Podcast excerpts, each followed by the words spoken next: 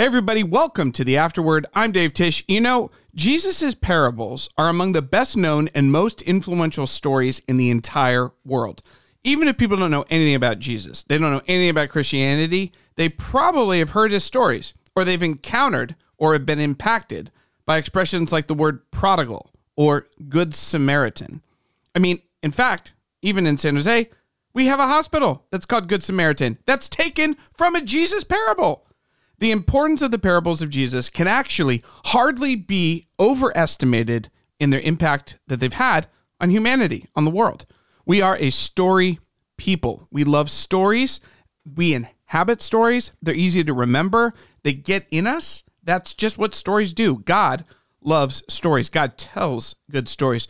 The Bible is a giant story, and in in that Bible, Jesus is a part of that giant story, and he's one of the best parts of the story. And then even within that Jesus story, Jesus is telling stories. It's like the inception of stories, stories within the story within the story. This week, we're going to look at the parables of Jesus, about a third of what Jesus teaches uh, about the kingdom of God, about life, about reality, about God, about himself, about humanity about a third of what he teaches are in parable form. There's 24 parables in Matthew, and we get our first batch right here in Matthew 13.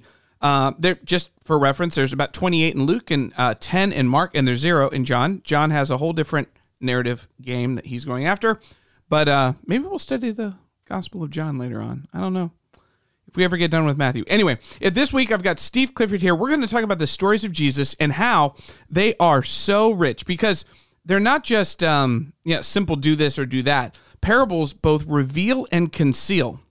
Through these riddles and parables and these these little puzzling, some of these stories are kind of puzzling. They make you think about them. Jesus actually makes incredibly bold claims that reveals the truth to people who had ears to hear. And so I want to be a person who has ears to hear. I want to ponder it. I want to go deeper. I'm here with Steve Clifford. That's what we're going to do. And so with that, let's just dive right in.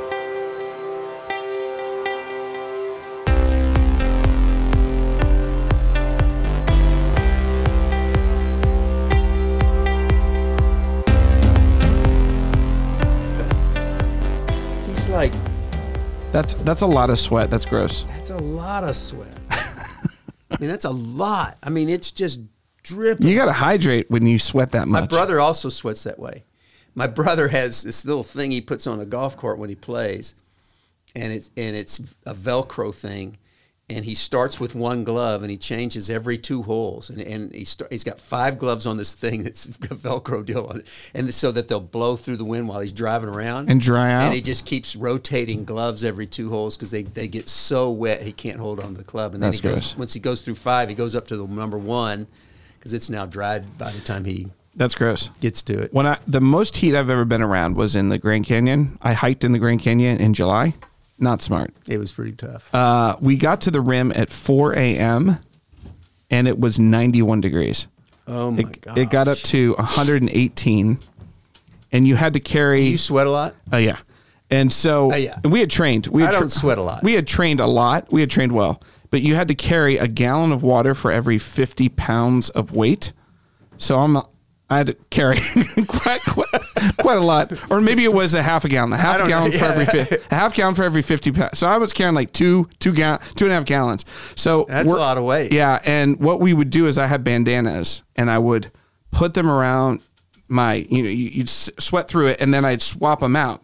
But what was crazy is you literally had to brush off the salt because you were sweating salt so much. It's it's it was it was intense.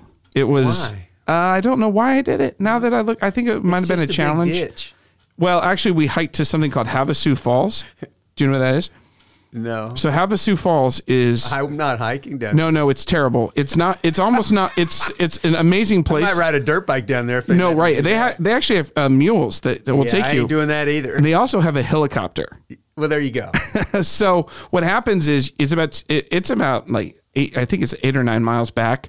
The Colorado River, which is very cold at this point, it comes over this giant, beautiful waterfall, and it and it's like in a bowl, like in a basin, and it is so cold. The river's so cold, and the falls are so big. It forms natural air conditioning and drops the temperature almost forty degrees. wow.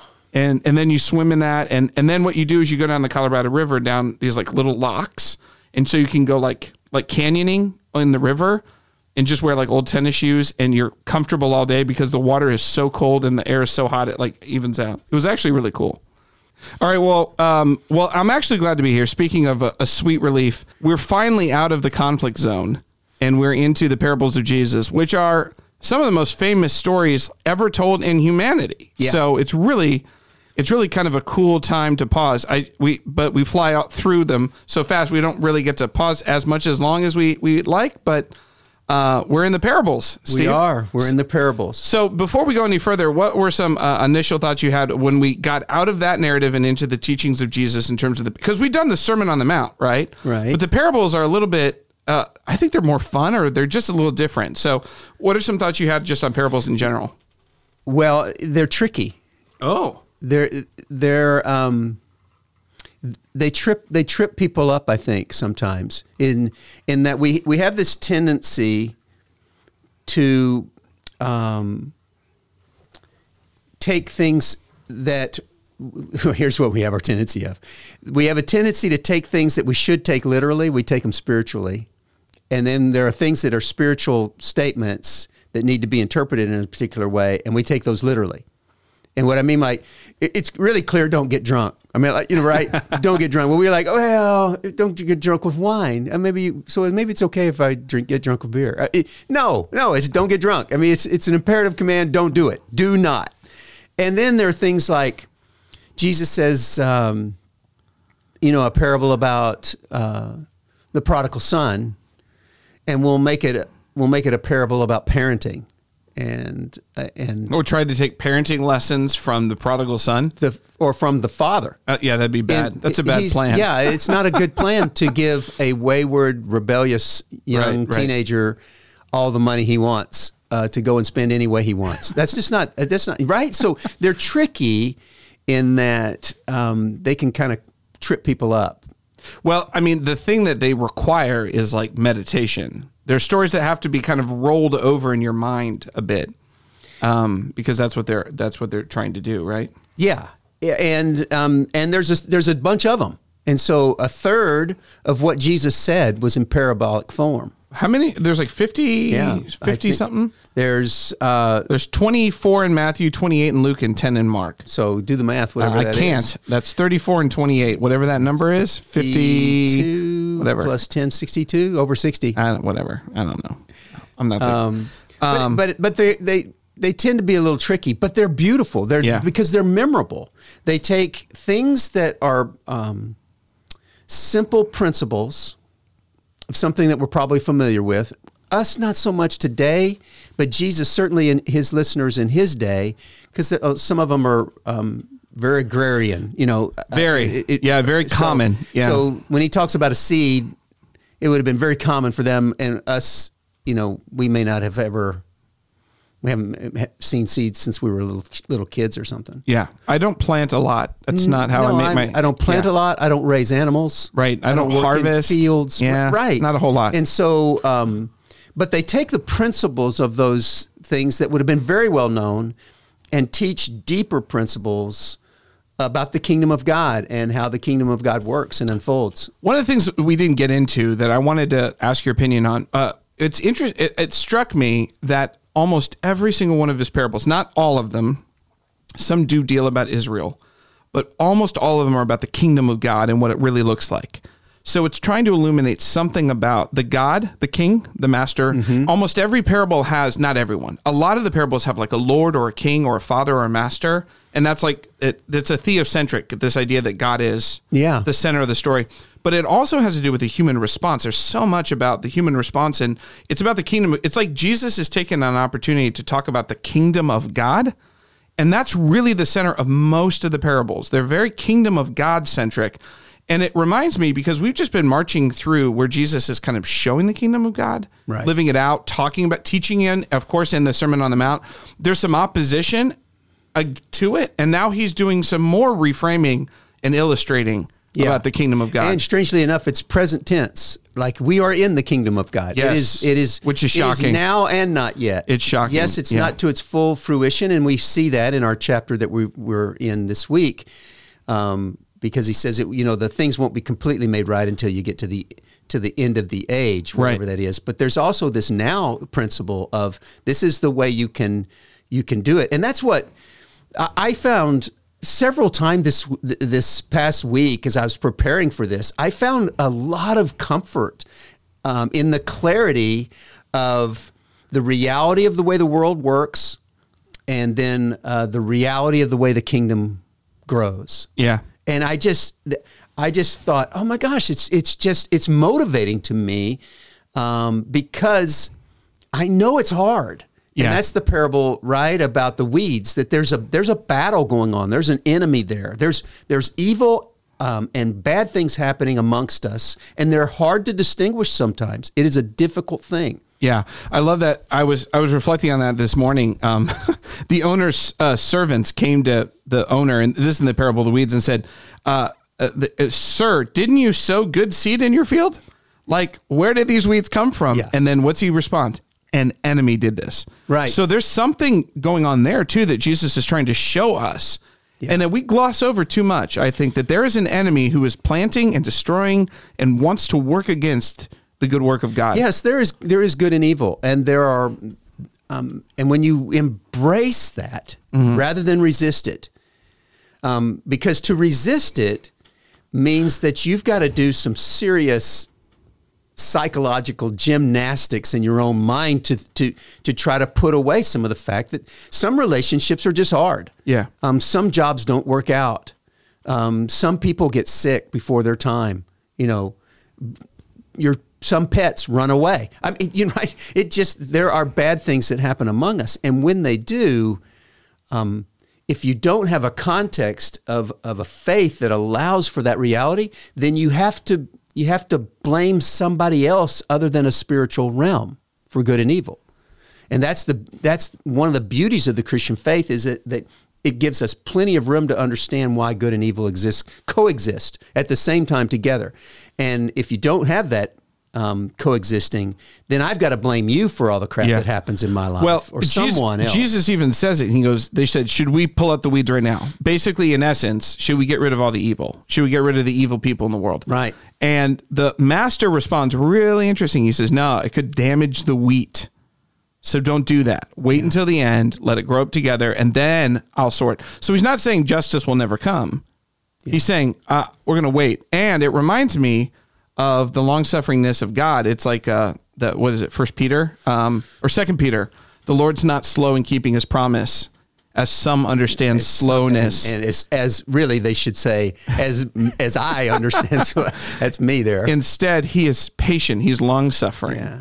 not wanting anyone to perish, but everyone to come to repentance. yeah it seems I mean in, in some of my most honest moments it seems that things are out of control Sure. and and the rats are winning the rat race Sure. but when you hear this parable you you realize no God God understood how things were going to unfold.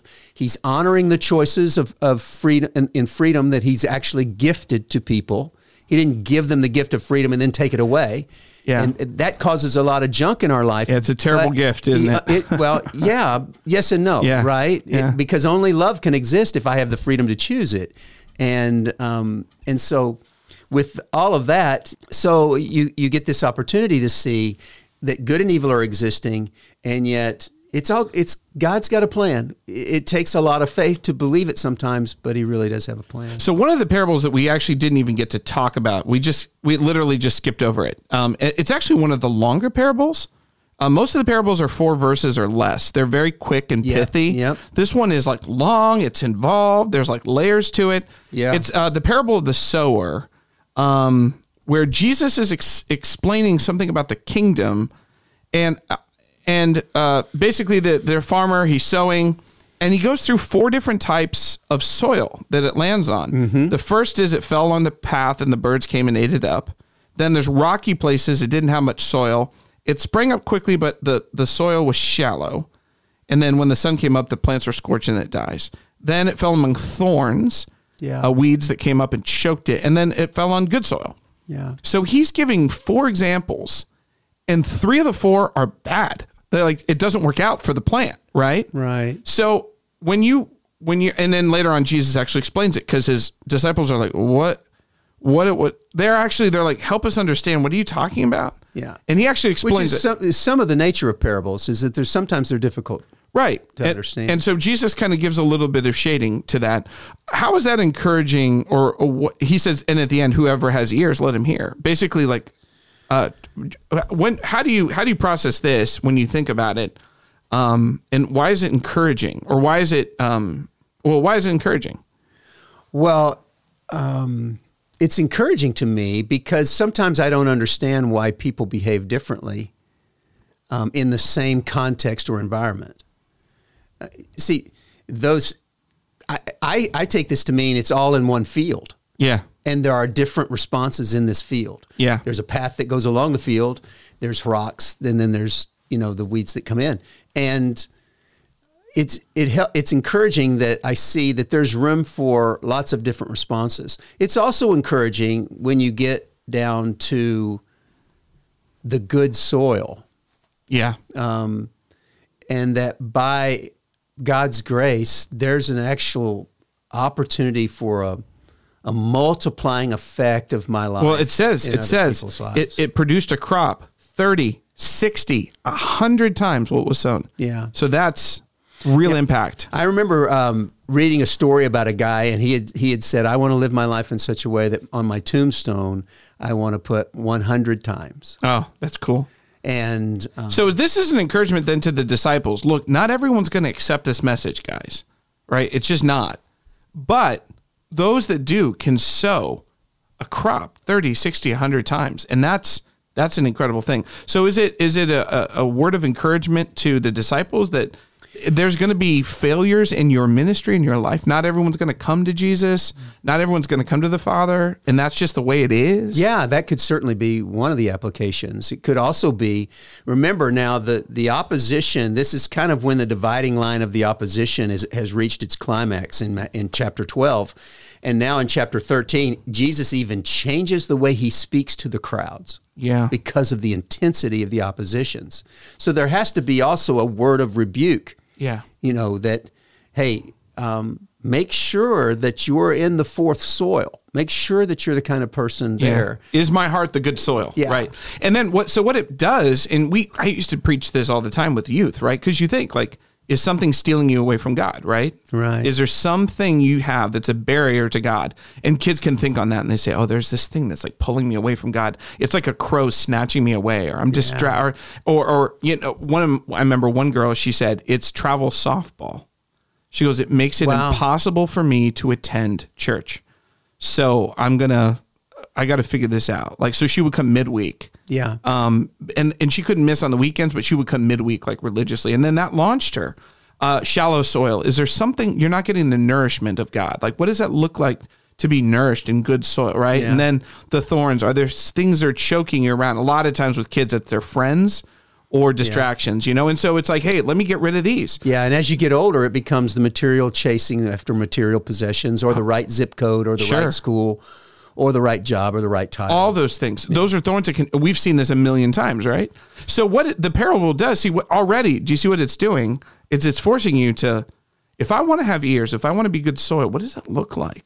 Right. and then and then you begin examination. It actually provokes reflection and response which is incredible. Yeah, and the beauty of the the, the the teachings or the parables as they lay out is you get this warning about this warfare. There's there are two sides, good and evil. Yeah. and they are battling. You know, and but the, what happens then? You, you you say, okay, that's the reality of the world, but the reality of how the kingdom expresses itself is, um, it only takes a little bit. You know, thank God. You're you talking about the yeast But, and the- yeah, now uh, and you yeast and the transition to the next story. Yeah, yeah. You know, you've got this. It, it only takes a little bit um, for a lot of impact to happen, and that is true in my life. Um, uh, uh, a young man named Scott Coy at the time, who was a Dallas Seminary student, had become um, had worked for Young Life and started a Young Life club in my high school, and and um, his impact on my life. He, he- just little things. A coach named John Hacker, who's now with the Lord, that um, just little things that he did in my life that had gigantic, gigantic um, consequences for me and changes for me that that took a kid that didn't have a father, Yeah. didn't have that that influence, didn't have a clue, and was a hellion. I mean, was in, was destined to become uh, a statistic for sure, either in jail or or in death, and just a few men's time, and they did- not lots, just little bits. Yeah. I mean, really did change my life, and and I bet most of us have stories that are just like that. Yeah. just a little bit of effort um, produces these gigantic amounts Yeah. of of of impact. For me, it was a guy named Jeff Schultz. He was a youth leader. And right around ninth grade, he would call me up, call me up. So this is before cell phones. He would call me up on my landline and he would invite me and a couple of the other boys in the youth group to come play basketball with him like three times a week. And my dad would drive, he would literally come home early from work, like hmm. get off early from work just to play basketball with us. And it was watching him with his wife. She was pregnant at the time, so there was now their her their boys are like grown, they're in college or whatever. But it was like watching. It was a and and the, the reason I thought about this a lot. Like, what was it about Jeff that like was so transformative? And I and I know it was. It was he actually was the first Christian I knew, or the first Christian person who legitimately liked me hmm. not like had to. He liked me. Hmm. And that when you're a junior high or early high schooler, the idea of an adult like liking you mm-hmm. is is trans it's it's it's the whole game. Yeah. And it was he enjoyed like me and he kept inviting me. Like that is so invitational. And that in his I mean he served in the youth group for for years and years and years and years because he's like this is what you do. You try to help young people like find God. He was devout, he was serious about God, he was joyful, he was winsome. He loved his wife, he loved his like I I didn't have I didn't have models for this. So a little a little bit. I mean it was just what is that? It's a little bit. It's him changed like so many of us, and even now, like the legacy. There's so many people, young men that I'm still friends with who are, are devout followers of Jesus because this was the beginning of the introduction of it. Yeah, and so much of the time, I think we we recognize the issues of good and evil, and there's a battle going on, and we recognize it in ourselves. If we're honest, if we're introspective, um, and a little contemplative about the, the reality of what's going on between our ears, we know that our thoughts are not always honoring. That our that our thoughts are many times selfish and and centered around ourselves, and so we can fixate there and think, "I have nothing to offer." I have nothing really to offer. And that's the beauty. That's why I've been really encouraged this whole time as I've been, you know, thinking and studying these these parables that right on the heels of the battle of good and evil and the reality of our world is the reality of the kingdom of heaven is that It's really, unstoppable. it's unstoppable and the requirements of you is very little. Yeah. Right? Faith, is in big, Jesus as big as a mustard faith seed. in Jesus, and then just live with your eyes open to the the needs and the wants and the personalities and all the beauty around you. Yeah. And whatever you love to do, find something you love to do, and as long as it's legal, then commit it to Christ and just enjoy it and see if you can invite others in on it. It doesn't matter what it is. It can be anything from, you know, playing basketball in the afternoons with a bunch of junior high and high school kids all the way to to maybe quilting or I- I- who- hiking or You whatever. went, you went to quilting. I know. I was trying to think of something on the far end, so I was thinking basketball and quilting because I, I don't, you know, quilting would not be my interest, but um, there are Yeah. certainly some. And so whatever whatever you love, you know, that's that's that's sanctified. Just turn it over to Christ and see what He does with it. Or put it another way, if you give your life to Jesus, there is no telling the impact it's going to have. You just can't possibly imagine the impact. And that's the parable of the yeast and the Well, it's going to be if if if you if it's not super effective, it's going to be thirty times your life. Right. 30x. That's a, 30x. that's a good return on your That's a pretty investment. good That's a good return. return. I'll take that. I'll take that every day. And if you're if you're middle of the road, it's 60x. And if you're you know really committed and and uh, 100x. 100x. Hey, can I tell you something I saw in the text that um, you, you probably saw it, but I thought it was super interesting. There's this moment where Jesus is talking about the yeast, right? And it, this is in verse 32. And he says, The kingdom of heaven is like yeast that a woman took and mixed. And I'm in the NIV, but if you go to the ESV or to um, some of the other ones, you're going to see that um, it says that, hold on, hold on. It says, uh, the, um, the kingdom of heaven is like leaven that she took and hid in three measures of flour, or sometimes it's three um, 60 pounds of flour. But the actual language is three seahs, S E A H. So what's interesting about three seahs is Jesus, it's a very weird measurement. Like 60 pounds of flour. Like that seems like a lot of flour. Yeah. Like that's three measures, three seahs, uh, 60 pounds. They're they're translating it for us because they want us to do it. But what it's doing is there's a ter- there's a time when that exact phrase, three seahs of flour, shows up, and it's all the way back in Genesis 18 the angel of the Lord and God appears to Abraham at his tent. And he says, Come in, let's let me make a meal, right? And so they make a meal. And then it says in the text that um, she took, uh, Sarah is like making, it says, Let me get you something to eat so you can be refreshed and go on your way. Very well, they answered, Do as you say. So Abraham hurried into his tent and he said, Quick, get three seahs of the finest flour and knead it and bake some bread. And what this story, here's why this is interesting. The reason why God is there, why he's visiting, is in the next verse. He says, The Lord says, Shall I hide from Abraham what I'm about to do? And he's like, No, I'm going to tell him. He says, The outcry against Sodom and Gomorrah is so great and their sin is so grievous that I'm going to go down and see if what ha- they have done is as bad as the outcry that has reached me. If not, I'll know. And then there's the whole the whole thing where he's bargaining with God, like how much, how many people will it take? How many righteous people Yeah. for you to preserve the city? 50? And he gets down to like 30, 20, 10? Like he's he- how much leavening agent it's- will it take? Yeah. and it, it's not very much. It's not very much. I think God relents, you know, with a dozen. So if there's just like a dozen people in this city, they could change um, the way the city is. They're they're they're Yeah. they're. And he says, "I have made you that you might actually." What's he say? Um, he will become a great nation. He says, God says right after this, I have chosen him so that he will direct his children and his household after him to keep the way of the Lord by doing what is right and just, justice and righteousness.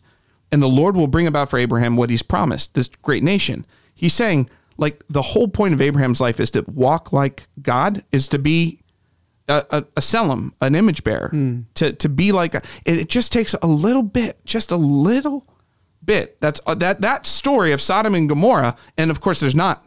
That's the tragedy.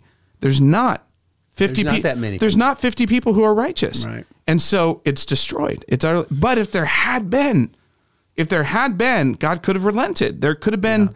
So I think Jesus is making a, a intentional tie back to that moment Yeah, that's that's fascinating. it's because it, they're they're analogous stories, maybe, or maybe it's just a little bit of a hint. Maybe it's just an echo, and Jesus is going into return. But but I find that utterly fascinating because I think the stories, Jesus would stand over Jerusalem and say, "I've I've longed I've longed to gather you." yeah, so it's, it's it looks like it's both sides of the equations. is that it doesn't take very much for uh, God to relent, and then it also doesn't take very much for a whole city to be changed. Exactly. Right. Yeah. Um, And that's the reality of the kingdom because we just need to be faithful about how God's moving in our own experiences. And because we it's it's all God's work anyway. yeah. Yeah. You know, we're just cooperating with him. Yeah. Well, and that is encouraging because it means, uh, and we talked about this in the in, in the message. It doesn't take that many. Uh, the Yeah. look, I don't know if Jesus is saying like one out of every, in the parable of the sower, one out of every four people is going to come to Christ. I don't know if the ratios matter. I don't. He doesn't say it, but it does. It is interesting. It's one out of four. But I do think that when he says it's just a little bit of yeast, we did the science on this. The ratio of yeast to leavening is 1 to 373. So there's one leavening agent for every 373 parts of, of flour. And that's that's the scientific equation for it, which means like in the Bay Area, it's only it only take Like what? Five thousand? Well, it's never. There's never been a time in history when God was waiting for more people to get his get his will accomplished. So like, let's be the yeast, right? Let's Yeah, be let's be completely devoted to Jesus and be one of those yeast particles. I think you have to be careful. There, you can't push those ratios. No, too it- no, no, no, of But, course. but but the principle is there is that it Yes. just takes a little bit. Yeah. uh, just such a little bit can make a big difference. Yeah, yeah. That's and that's the issue. That's the point. Um, And how ex- what an exciting way to live your life. yeah, It, it, to to get up each day and think, I can matter. yeah, I, I need to I need to be aware that there's a war going on, and I need to be, be aware of the good and evil around me, and I I want to make sure I'm on the right side of this battle. But as I'm on the right side of the battle, as I live my life out, as I see people around me, I can respond in a way that's kind, that's compassionate, that's patient with people, that's affirming of them and and and who they are, and that just just I can't tell you how many times in my life just a single a single word of encouragement just launched me into another direction. You, Steve, you can do this, and I thought, yeah, maybe I can. You know, where I was just all the all the doubts and the self talk was negative. Just little things. You just never know. Uh, you know, the the I've had this saying in my life for a long time. People are hurting more than you know and more than they'll ever show. Wow. And it is it's true. It's true of me. And um and just simple words uh, can really make a big difference. Yeah, huge. Can make a big difference. Well, I mean, well, that's the first part of the parables, I guess. Um, uh, we're gonna we're gonna come back to some more parables later on in the Gospels, Right. Um, and again, I love I love what they are. So just sit with them, maybe meditate on them, kind of think about them, and uh, and let them change you because that's that's the goal of this. What powerful teachings! Well, thanks, Steve, for stopping by. yeah. and, to uh, with you. well, yeah. And great to be on video. Oh yeah, time. yeah, and then next week we are going into what are we doing? Jim Oh, McGinn. Uh, yep, We're walking on water and feeding people. There it is. yeah, some some more miracles. So Yeah. very cool. All right. Well, we'll see you next week. Yep. Good to be with you. Bye.